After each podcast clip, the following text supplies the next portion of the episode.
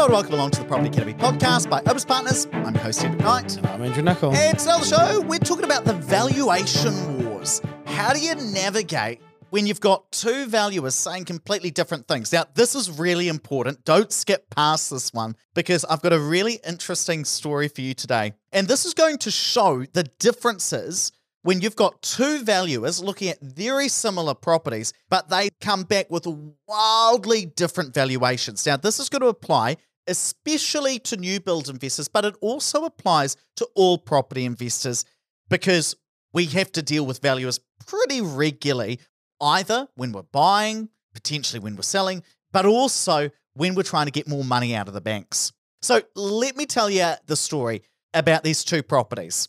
They are both two-bedroom, two-bathroom townhouses next to each other. Actually, one of the walls is joined, based out in Kumeū, that's in Auckland. They're not identical, but they're right next door to each other and very, very similar. Now, what we did was we had to get values for these properties so that the investors we're working with are able to get mortgages for them. And what happened, and Andrew will tell you about this in a second, the valuations completely different. So we're going to talk about how do you deal with this. Now, I do need to address a wee bit of bias because as property investors, what do we want? We want our valuations to come in either at purchase price or well above them, right? And of course, because the investors in the scenario we're talking about today, you know, we've been working with them here at Opes Partners, we want that too. We want the valuation to be as high as possible. But I want to get into this example to just show you how different these valuations are. Andrew, take it away. Okay, so the example, these properties were purchased back in November twenty-one. Now, what's special about that month? Well, it was pretty much the peak of the market. And the market has gone down significantly from then to now. Auckland region's down eighteen point four percent and Rodney Ward, where these properties are located, is down nine point one percent on average. So the area has fallen about half as much as Auckland as a whole, but roughly ten percent.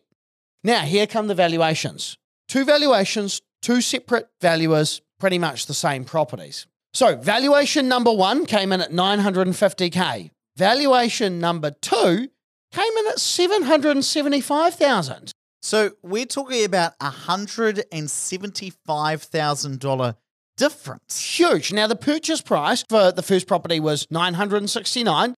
Property number two was nine hundred twenty-nine thousand dollars. So in terms of difference between the valuation and the purchase price, scenario one, property number one, is down nineteen K. two percent difference. Probably pretty reasonable. Not Probably not going to be the end of the world. Actually, you'd be pretty happy about that. Absolutely. If, if it was me, because I'd be saying, okay, Rodney, the area that this property is in, is down nine percent. My property's down two percent. I'd yeah. be pretty happy with that. Absolutely.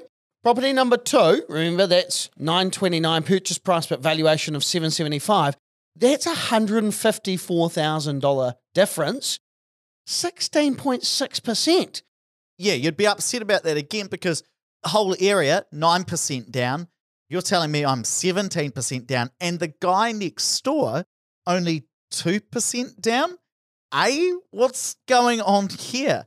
And let's talk about what this actually means for these two specific investors. And these are real people. Andrew, what does it mean in terms of the amount of extra money that the investor would have to put into this property? Okay, so the person with the higher valuation needs another fifteen thousand two hundred dollars of either cash or usable equity in other properties. Now, why is that? Because you're borrowing eighty percent of the purchase price. Yeah, so these investors, like take the example of the more expensive property. The property is worth nine hundred fifty K. So the bank is only going to lend them eighty percent of that, but they have still signed a contract to pay almost nine hundred seventy K to the developer. So they still need to honour that contract, but the bank's not going to lend them eighty percent of the purchase price. It's eighty percent of the value. So they've got to come up with an extra fifteen K from other properties or in cash in order to be able to settle that property compared to what they thought. Usually that happens with other equity. Now, the lower valuation scenario, the one that's wildly out, they need to come up with an additional one hundred twenty-three thousand two hundred dollars. Now, look, they might have other property and it might not be the end of the world, but this is probably more of a struggle for most people. Now, in terms of the borrowing costs, though, it also has an effect potentially on what the investor's cash flow is going to be, right? Absolutely. So one of my investors, who's also one of my friends, had this happen recently, a valuation come in wildly out from the purchase price. Now, In that instance, sorry, not wildly out, but a little bit out, the bank said, hey, that's fine, we'll just honour the original purchase price as the valuation in this case. It's within C O E, we're happy with that. So they were able to access normal bank rates, which means it's cheaper than the alternative, which with the lower valuation, this could force people into having to go to a non-bank lender or borrow a high L V R loan, and that would likely be more expensive. Yeah, your interest rate would be higher. So just ballpark it, that person who got the higher valuation, the more expensive property, but the valuation was pretty good, they're likely going to be able to get standard interest rate today, six point five percent. The person on the lower valuation, they might say, I need to get a high L V R loan from the bank, so that would be like a ten percent deposit rather than a twenty percent deposit if they're borrowing more money against that property. That might mean paying an extra one point five percent interest because they are going to go for that high L V R loan, or if they're going to a non-bank, could be one point five percent, two percent potentially, extra in interest that they're paying. That's going to hurt the cash flow. Now, what's interesting is I've got both of these valuations in front of me, and both of them are about fifty to sixty pages long. I've read both of them. This is the great thing about holidays, isn't it?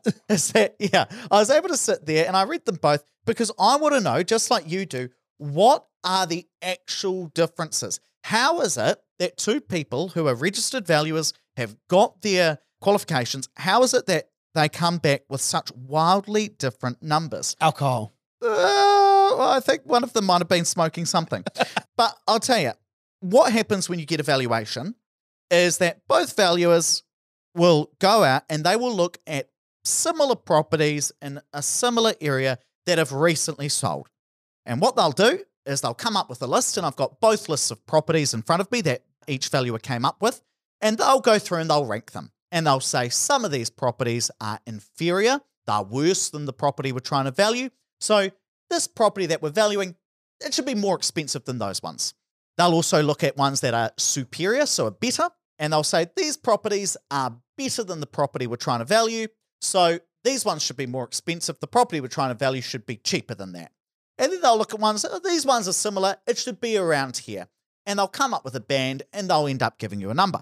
Now, what's interesting is these two valuers, and remember, they're valuing a property or properties that are right next to each other. When they came up with their lists of similar properties, not one of them crossed over. There was no crossover between valuer A's list of properties and valuer B's list of properties. Which just goes to show that they, they kind of isn't like, they can go and choose any property they like. And as a result, you can get two valuers giving two very different opinions. Yep. So valuer A, that gave the higher valuation, they looked at seven properties, and valuer B gave twelve properties in their reports. And they might have looked at even more properties than that, but that's what's shown in the report. I'll tell you something else that's interesting, Andrew. The valuer who gave the lower value only focused on sales in surrounding suburbs, so suburbs that are near this property. They did not report on a single sale within the actual suburb, which is Kumeū. So they looked at Huapai, which is quite close, Westgate, they looked at Massey, they looked at Hobsonville. These are all in West Auckland, but some of these suburbs are actually quite a drive away. They did not look at a single sale within the actual suburb that this property is located in. Whereas valuer A, who gave the higher valuation, they looked at four properties within Kumeū itself, the same suburb that this property is located in. And in fact, they looked at two property sales that were on the same street as the property that was being valued. So the one who gave the lower valuation didn't even consider, or at least did not include in their report, these two properties that sold on the same street for quite high prices, which then established that, hey, these properties are actually worth something. And one other major difference, and I actually want to show you this, Andrew, is that the one who gave the higher value, when you look at their commentary, and let me flick to the right page for you, when you look at what they actually said about the property, I want to read you something because it shows you the amount of detail they went into. They looked at a two-bedroom townhouse in Hobsonville, which is a, a nearby suburb, and this property sold for seven hundred ninety-five K. And this valuer said that this property was inferior compared to the property that they were valuing.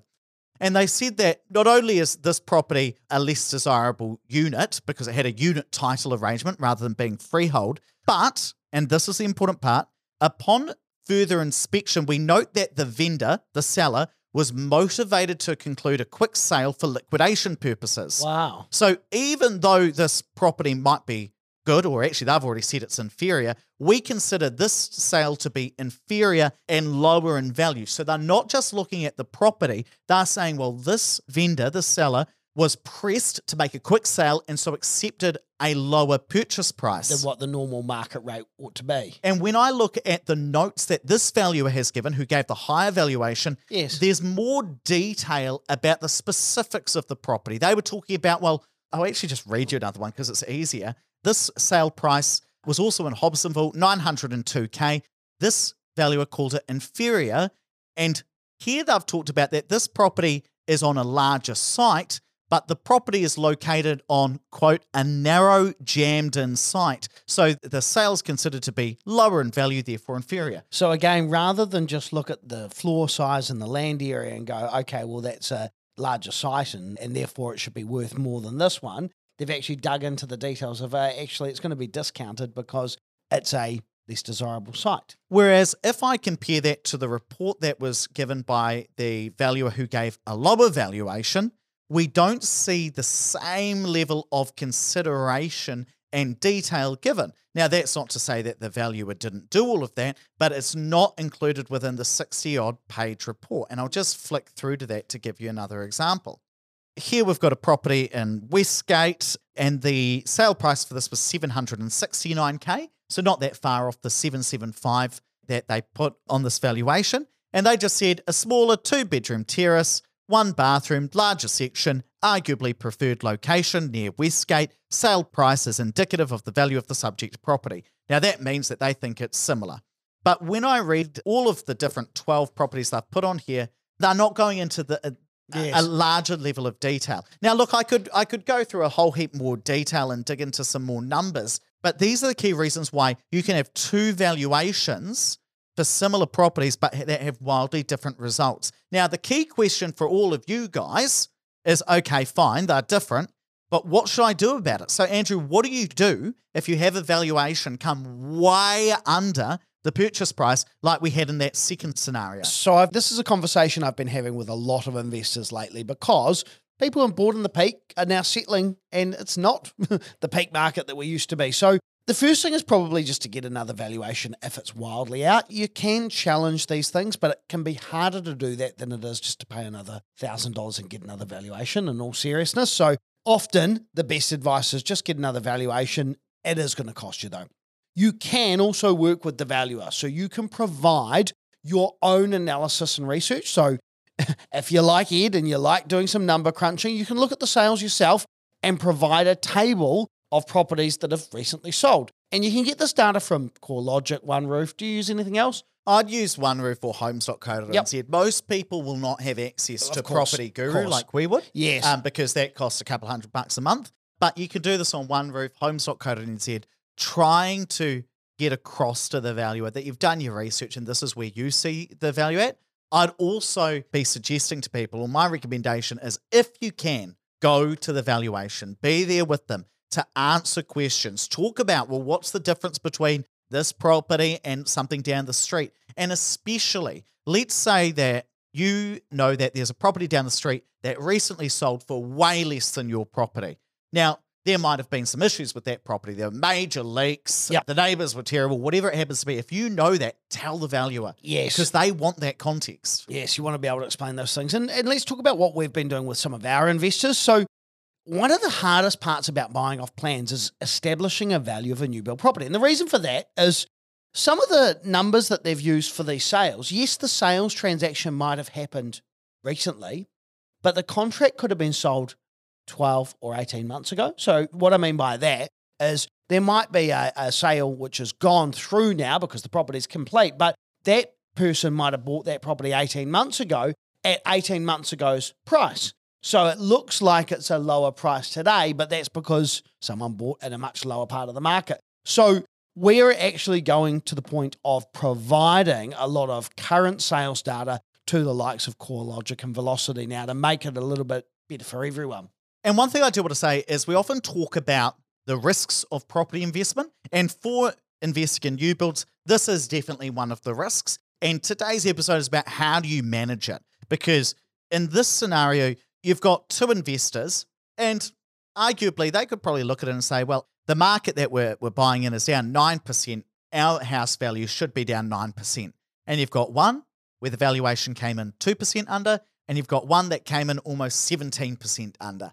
And so you do see really large differences in valuations based on who the valuer is. And so hopefully this gives you an understanding of why is that the case and what are some ways we can mitigate that? What are some ways we can still work through it? Right, we're going to wrap it up there, but please don't forget to rate, review, and subscribe to the podcast. It really does help us get the message out to more people. And hey, if you want to grow your portfolio in twenty twenty-three and beyond, it might be time to come in for a portfolio planning session. Easy way to sign up for this, whip out your phone, send us a text, text the word plan to five five two two. We'll give you a buzz, see if it's the right fit.